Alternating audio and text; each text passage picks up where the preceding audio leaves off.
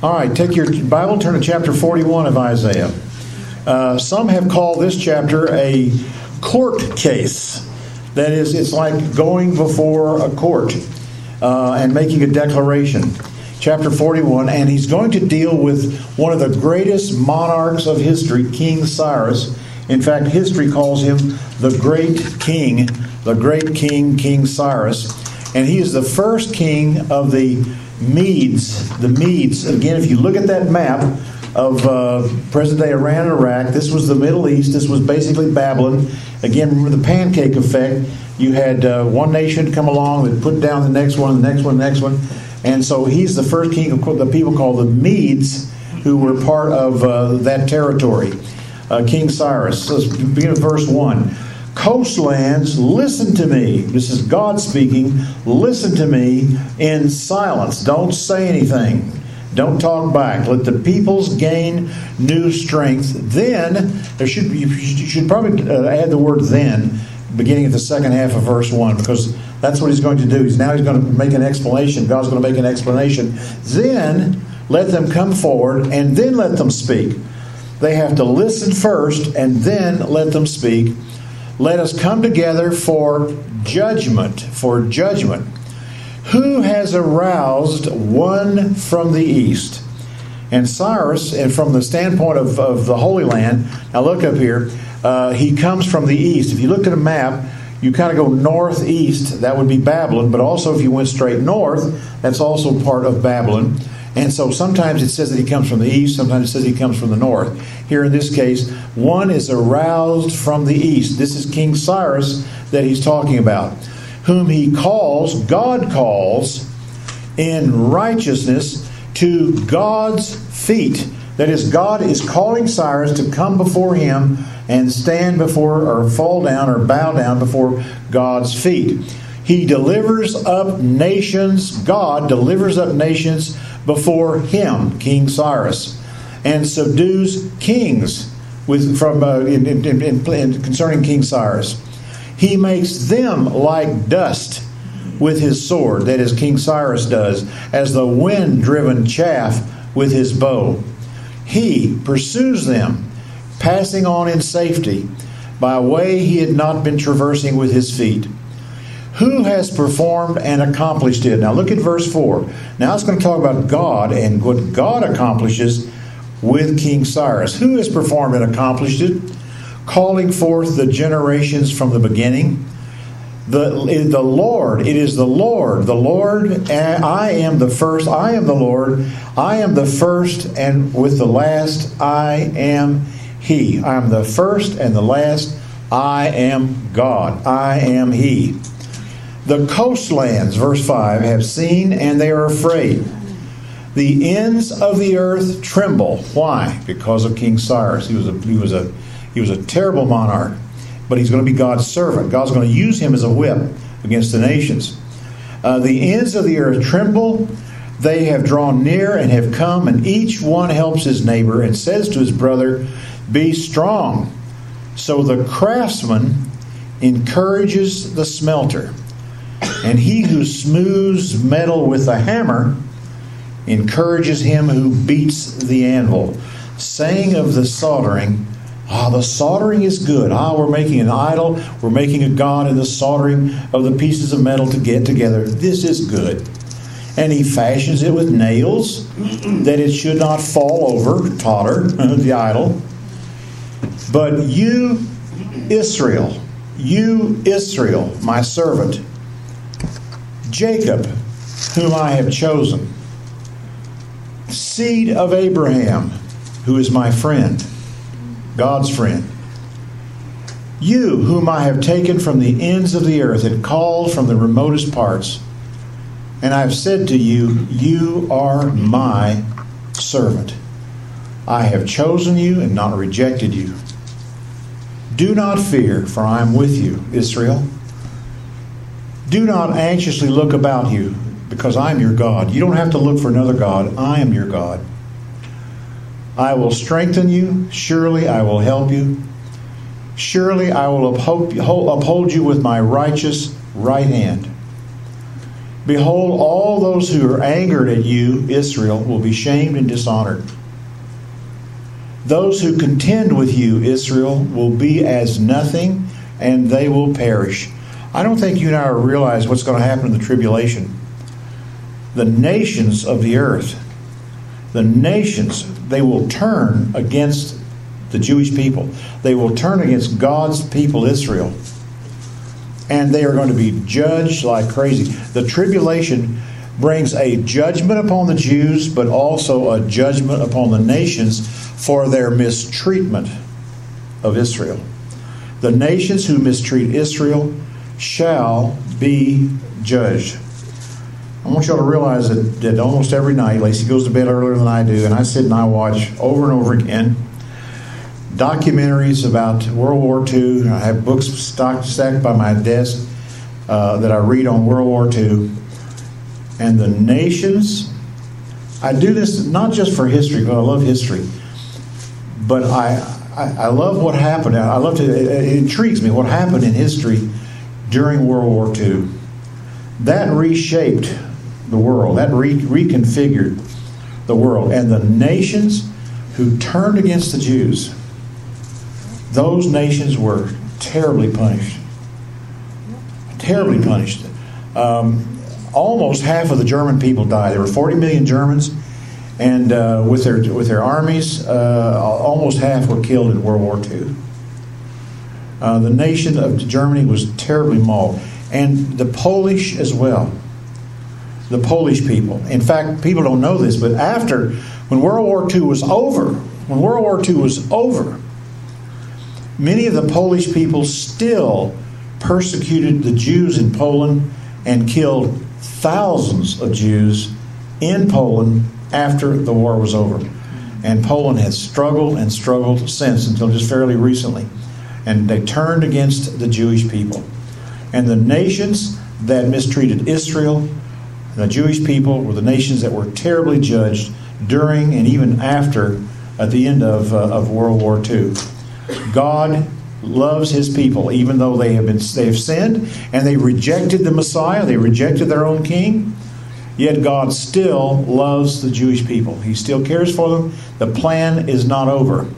Uh, verse 10 I will strengthen you, surely I will help you, surely I will uphold you with my righteous right hand.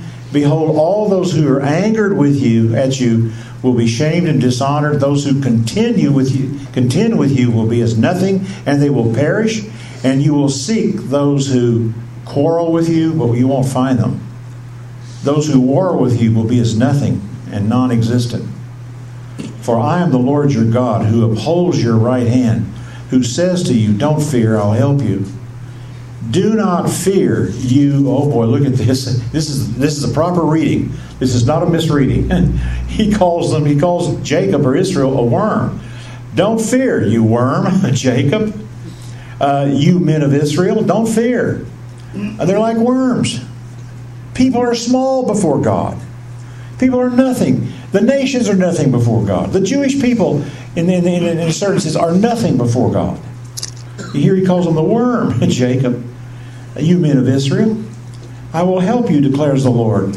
And your Redeemer is the Holy One of Israel. Please look at this. This is God speaking, and he speaks of another one who is not himself, that he calls your Redeemer who is the Holy One of Israel. That's the Messiah. That's the Lord Jesus. That's Christ. Behold, I will make you a new and sharp threshing sled, sled with double edges, and will thrash the mountains and pulverize them, and will make the hills like chaff. God's judgment. You will winnow them, and the wind will carry them away, and the storm will scatter them but you will rejoice in the Lord. God is not through with the Jews. Someday they will they will say, "Oh, we crucified our Messiah. We slew our Messiah, our Savior, our Savior." You'll rejoice in the Lord. You'll glory in the Holy One of Israel. The afflicted and the needy are seeking water, but there isn't any. Their tongue is parched with thirst. But I, the Lord, will answer them myself. Look at this. I will answer them. They're thirsty, but I will supply their need. I will supply their need. As the God of Israel, I will not forsake them. I will open rivers on the bare heights and springs in the middle of the valleys. I will make the wilderness a pool of water and the dry land fountains of water. I will put the cedar in the wilderness, the acacia tree and the myrtle and the, and the olive tree. I will place the juniper tree in the desert, together with the box tree and the cypress trees. Uh, I mentioned this to you when I first went to Israel in 1970 the hills were barren, no trees, no trees, no trees. And the last trip that I took to Israel, the trees were just coming like a like a carpet over the hills and down into the valleys. The forest, the, the trees were, were reforesting the hills in Israel. And you know how? By God, His sovereignty. The birds, they would take the seed and they'd fly over the hills down to the desert and they would drop the seed. And the trees, the forests are just blossoming and blossoming and growing and growing and growing. God is spreading the trees in the forest in Israel today as we speak. God is not through with his land. He's going to bless his land. He's going to bless the Jewish people. And this is, you all know, through Jeff Gutterman. Uh, uh, we had him here last year, the two young men from Israel. Uh, 30 years ago, we would never have seen that. We would never have seen young Jewish uh, people from Israel who were born again and have trusted in the Messiah. And here they came to this church, and I told you all what they said when they left. And we were their last stop. They went from here to the airport went back to Israel. They'd gone to 40, about 40 churches, and they said this was the best church. This was the best church. This church opened its arms to them more than any other churches they'd visited, all the way from California to Maine. And I'll never forget when they walked through that door, these two guys from Israel. They were tired, they were worn out, they'd been going from church to church across the country. And they came in like this, and when they left, they left like this because you all greeted them in such a, with such a way, and they went straight to the airport, got on the plane, went back to Israel, and they appreciated this church because this church knew more of prophecy and what God was doing with Israel than any other church they visited, and they loved Clifton Bible Church. Look at verse 20. That they may see and recognize and consider and gain, gain insight as well what, are, what, what, are the, what insight are they going to gain or uh, going to have? Look at the middle verse 20. That the hand of the Lord has done this, and the Holy One of Israel has created it. Present your case, the Lord says. Bring forward your strong arguments. The King of Jacob says this Let them bring forth and declare to us what is going to take place. As for the former events, declare what they are, what they were that we may consider them and know their outcome or announce to us what is coming. Declare the things that are going to come afterwards, that we may know that you are God's. Indeed, do good or evil, that we may anxiously look about us and fear together. Behold, you are of no account, and your work amounts to nothing. But he who chooses you is an abomination. Now, verse 25 seems to be coming back to specifically to Cyrus. Verse 25 I will arouse one from the north. He's from the east, he's from the north as well.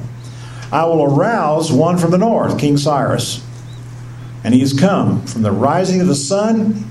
He will call on my name. Cyrus will call on God's name, and he will come upon rulers as upon mortar, even as the potter treads clay. Who has declared this from the beginning that we might know? Or from former things that we might say, God is right, what God says is right? Surely there was no one who declared, surely there was no one who proclaimed, surely there was no one who heard your words.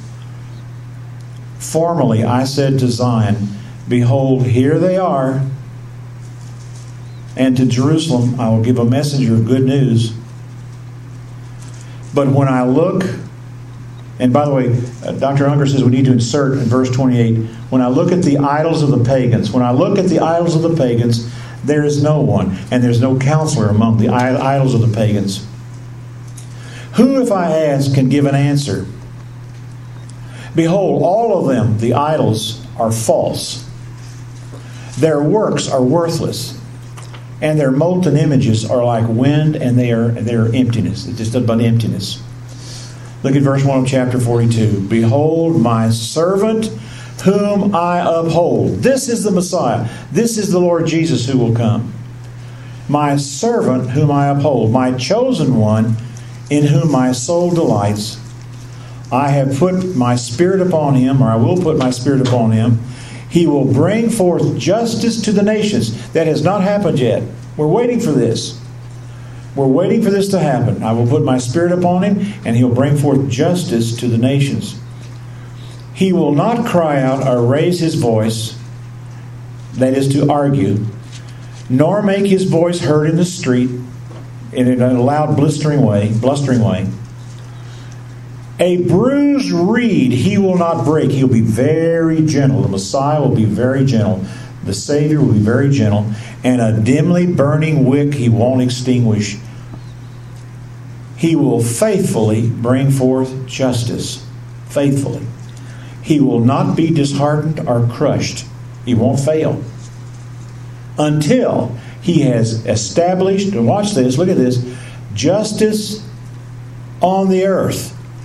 Jesus will bring justice to this world, to the earth. No one else can do that. No one else can bring justice to the world. And that's what Christ will do.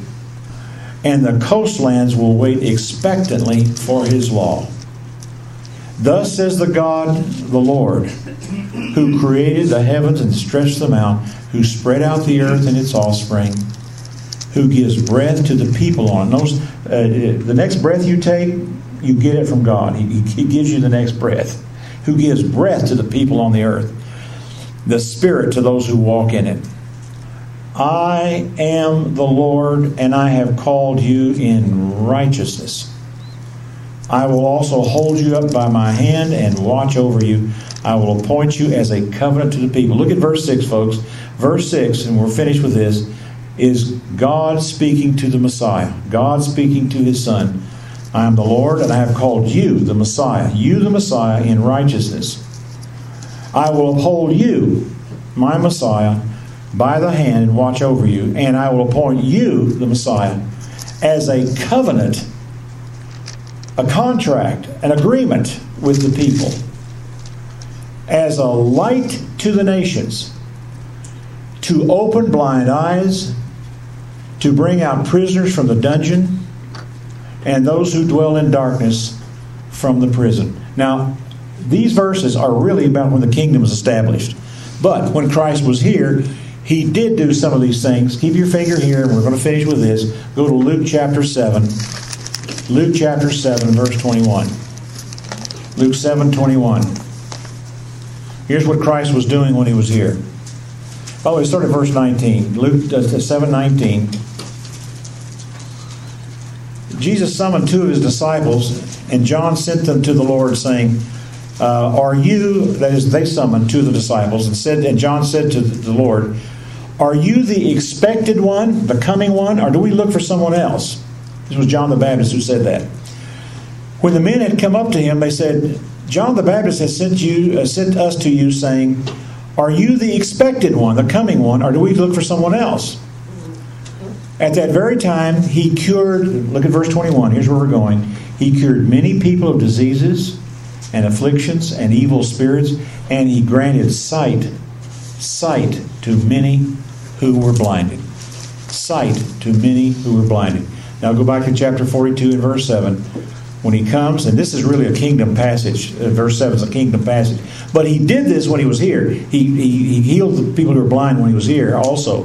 But verse 7 he will come as a light to the nations to open blind eyes, to bring out prisoners from the dungeon, and those who dwell in darkness from the prison. We're going to pick up from, from here at the next time. Okay, our time is gone. Yes? I just have one thing to say uh, in uh, Isaiah 14, where Lucifer has his five I wills. Yes. In 41, Isaiah 41, God sort of reacts with 17 I wills back to Lucifer. That's what it sounds like, doesn't it? Yes, indeed. All right, we're going to pick up here at uh, chapter 42 and verse 8. Let's close in prayer. Uh, Lord, we are looking at your Son and uh, anticipating the day when he comes and makes all things right. We thank you for these passages about his portrait and what he will do the day that he comes and brings peace and righteousness to this world. In his name we pray. Amen.